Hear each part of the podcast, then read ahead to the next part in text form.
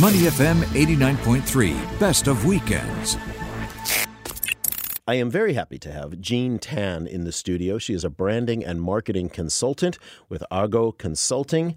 Jean, good morning. Welcome to Weekend Mornings. Good morning, Glenn. And good morning, listeners. Yeah. Money FM. There you go. Thank you so much for that. You're welcome. Jean, we've known each other for a while, and I know you work on a lot of different types of uh, marketing and branding uh, projects. Uh, Yes. tell us, tell us the, a little bit about what Aago does and, and uh, who you work with, the types of clients. Aago was formed more than a decade ago. I had a client even before I had a company. So I had to quickly.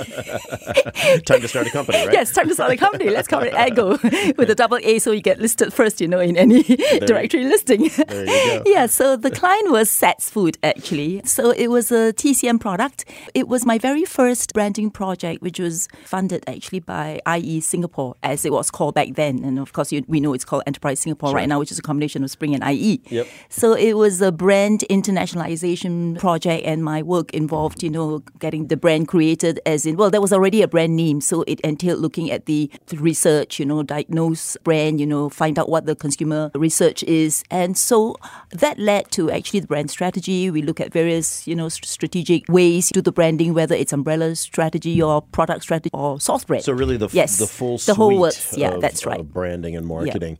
As you look around, when you talk about some of the the objectives that somebody should consider when they're putting together a branding and marketing strategy, what are the basic steps that they would go through if they work with you or or somebody else, even uh, for that matter, to come up with their branding, their marketing strategy? What are the considerations?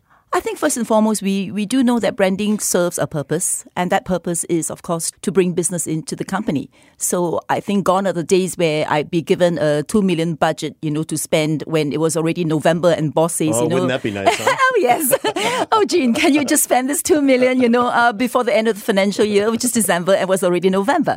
So gone are those days, and I think the brand has to work a lot, lot harder now. And so we would look at the business objectives, we'd look at the financial objectives of the company, and we would ask what are the customer objectives as well. And where the business objectives meet the customer objectives, that's where the value of the brand comes up, and that's where all marketing activities, branding activities would have to tie to. Yeah, and of course, uh, you know, the work you do is no good unless it generates some revenue. Yeah, right? that's or, right. or achieves some other to- type of objective. Yeah, yeah, yeah, that's right. Whether it's a market leader or to bring in X revenue or X profit, you know, or you know, increase in percentage. Yeah, so that's what he has to do. Oh, very interesting. Now, when somebody is, for example, in the situation we're in today with the changing market conditions Yes. rapidly Yes. over the uh, the coronavirus, and so many companies now are are seeing business either uh, projects being put on hold Mm-hmm. or evaporating altogether. Mm. Is it wise for businesses to at this moment in time, maybe take a pause and consider what their branding and marketing strategy is, since we might consider this a, a bit of downtime, if I can put it that way. Is now a good time to look at that, or is now the time to just you know plow ahead and and keep moving forward as hard and as fast as possible uh, to make up for any uh, downturn in the economy? That's a good point, Glenn. I mean, the tendency of businesses is to actually pull the rug, you know, to actually stop spending when business is down and sales is down. So that's um, what I would say most businesses do. But I think we've seen from from many case studies and research, you know, that this is actually a good time for you to start investing and to start, yeah, I mean, a time of reflection, a time to clean the house, you know, to relook your brand and see whether it stands for something, you know, if it doesn't, what should it stand for? Do you have something that makes it enough of a difference, you know, to make your brand stand out? So it's a good time to do all that reckoning and all that reflection and, and a bit of that research and diagnosis and um, bearing in mind also the impact that this whole incident of the virus is going to have on the economy and, and so on, uh, not only with respect to the type of products that are needed, but also with respect to the to the countries you're going to export to and the countries that you're going to operate in. So I think all that's going to be greatly impacted. For how long we don't know. It all depends on Uh, how. at least a half a year, right? I would think at, so. At this point, you know, from, Yeah, from where I- we see, from I- where we sit today. I have delayed my flight to the US to two months down, and I think that's being ambitious. yeah, yeah. Wow. Well, you know, and of course, not to not to downplay the the human side of this uh, Yes. of this story, but since we are a business news radio station, we need to talk about the business angle, and it, and it's been hard for anyone to, uh, and rightly so, quantify what the business losses might be. It's still too early, Yeah. and I'm sure we'll get into those numbers, you know, six months or nine months from now. But as you look at branding, you know, in Singapore or even across the region, let's take a broader view. And for Singaporean companies, whether you're a a startup or an SME or an MNC, um, are there different branding strategies that should be taken? For example, if they're just uh, working within Singapore uh, markets or if they're going across ASEAN or beyond, do they need to have a different strategy, a different uh, different branding themselves, or or should it be relatively similar?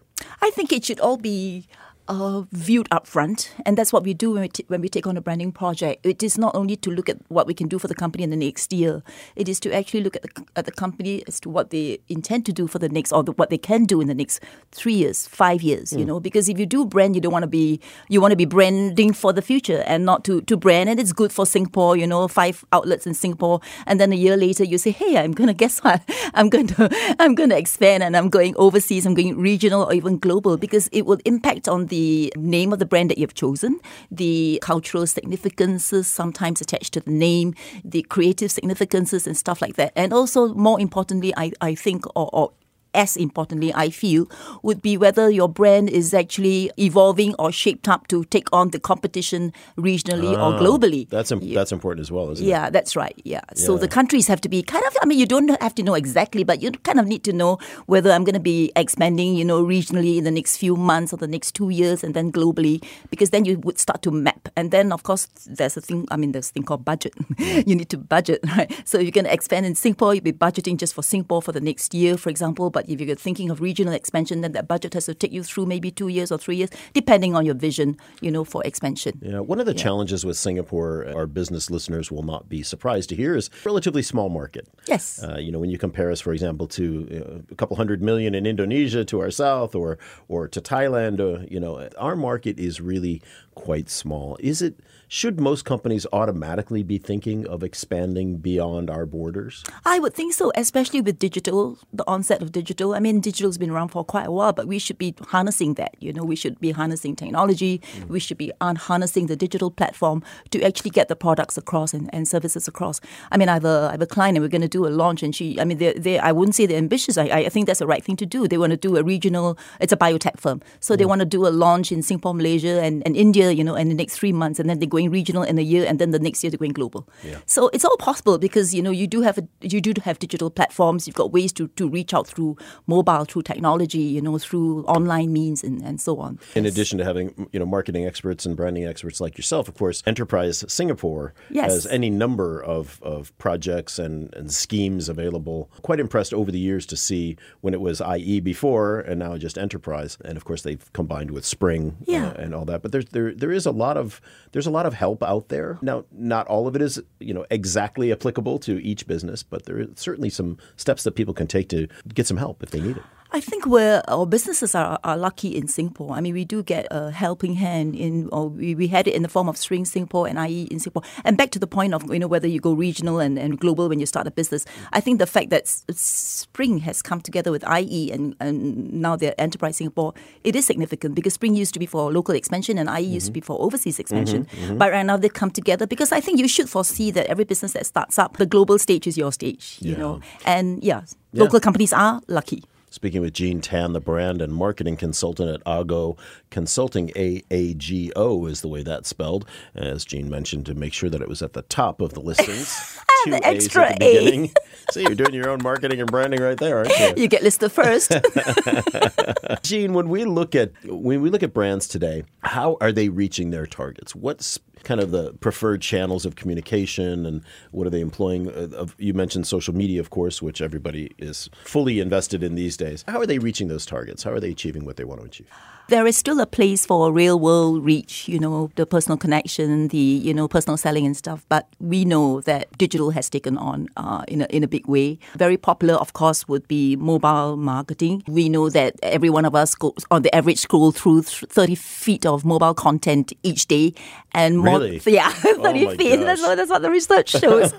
30 feet of mobile content a day. I mean, just through your little fingers, you know, uh, let the fingers do the scrolling.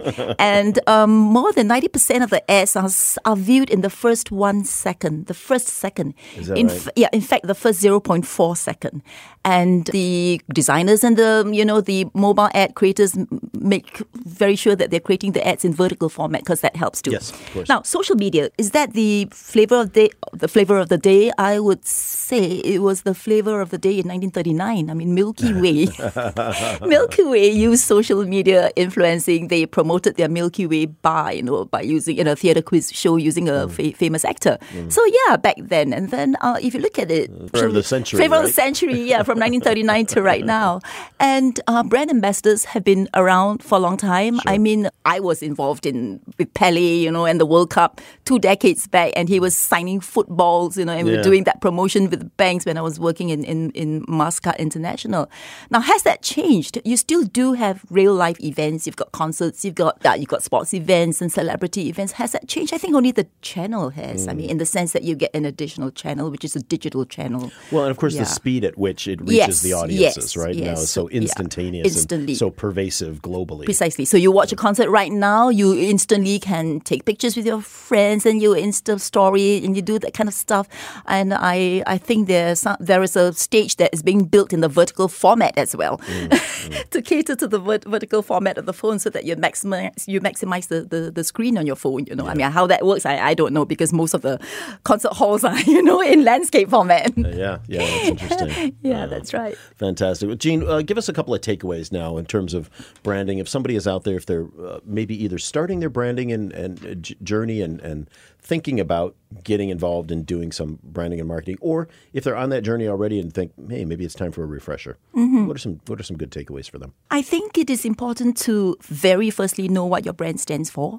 The brand message is important and it needs to be authentic. Tell a story, if you will, because people forget facts, you know, but if you tell a story that conveys a fact, that's easier to remember and memorability of the brand is important. I think uh, we're way bef- beyond reach and impressions, beyond content and entertainment. It's now about, I think it's all now about emotional connection. Some examples, I mean, Nike, they had to take a knee to take a stand Right. right.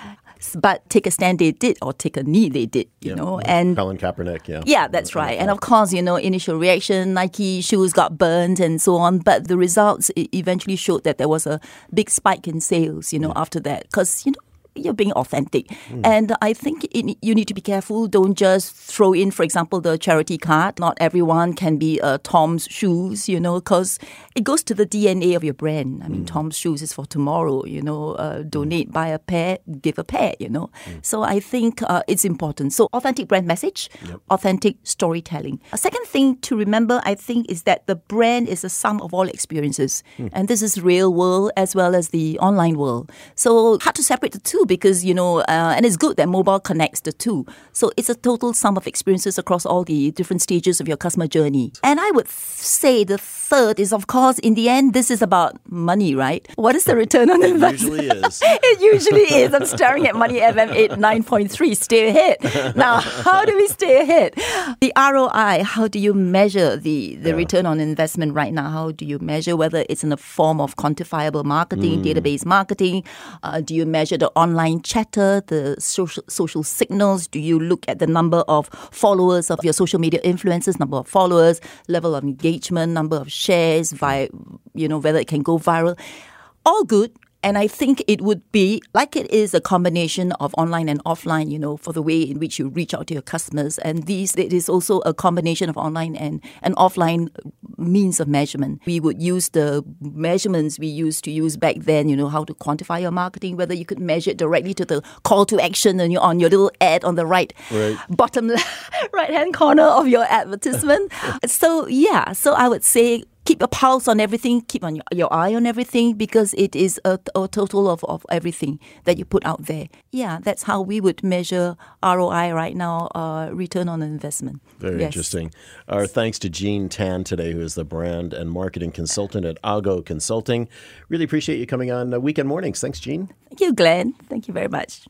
To listen to more great interviews, download our podcasts at moneyfm893.sg or download the SPH radio app available on Google Play or the App Store.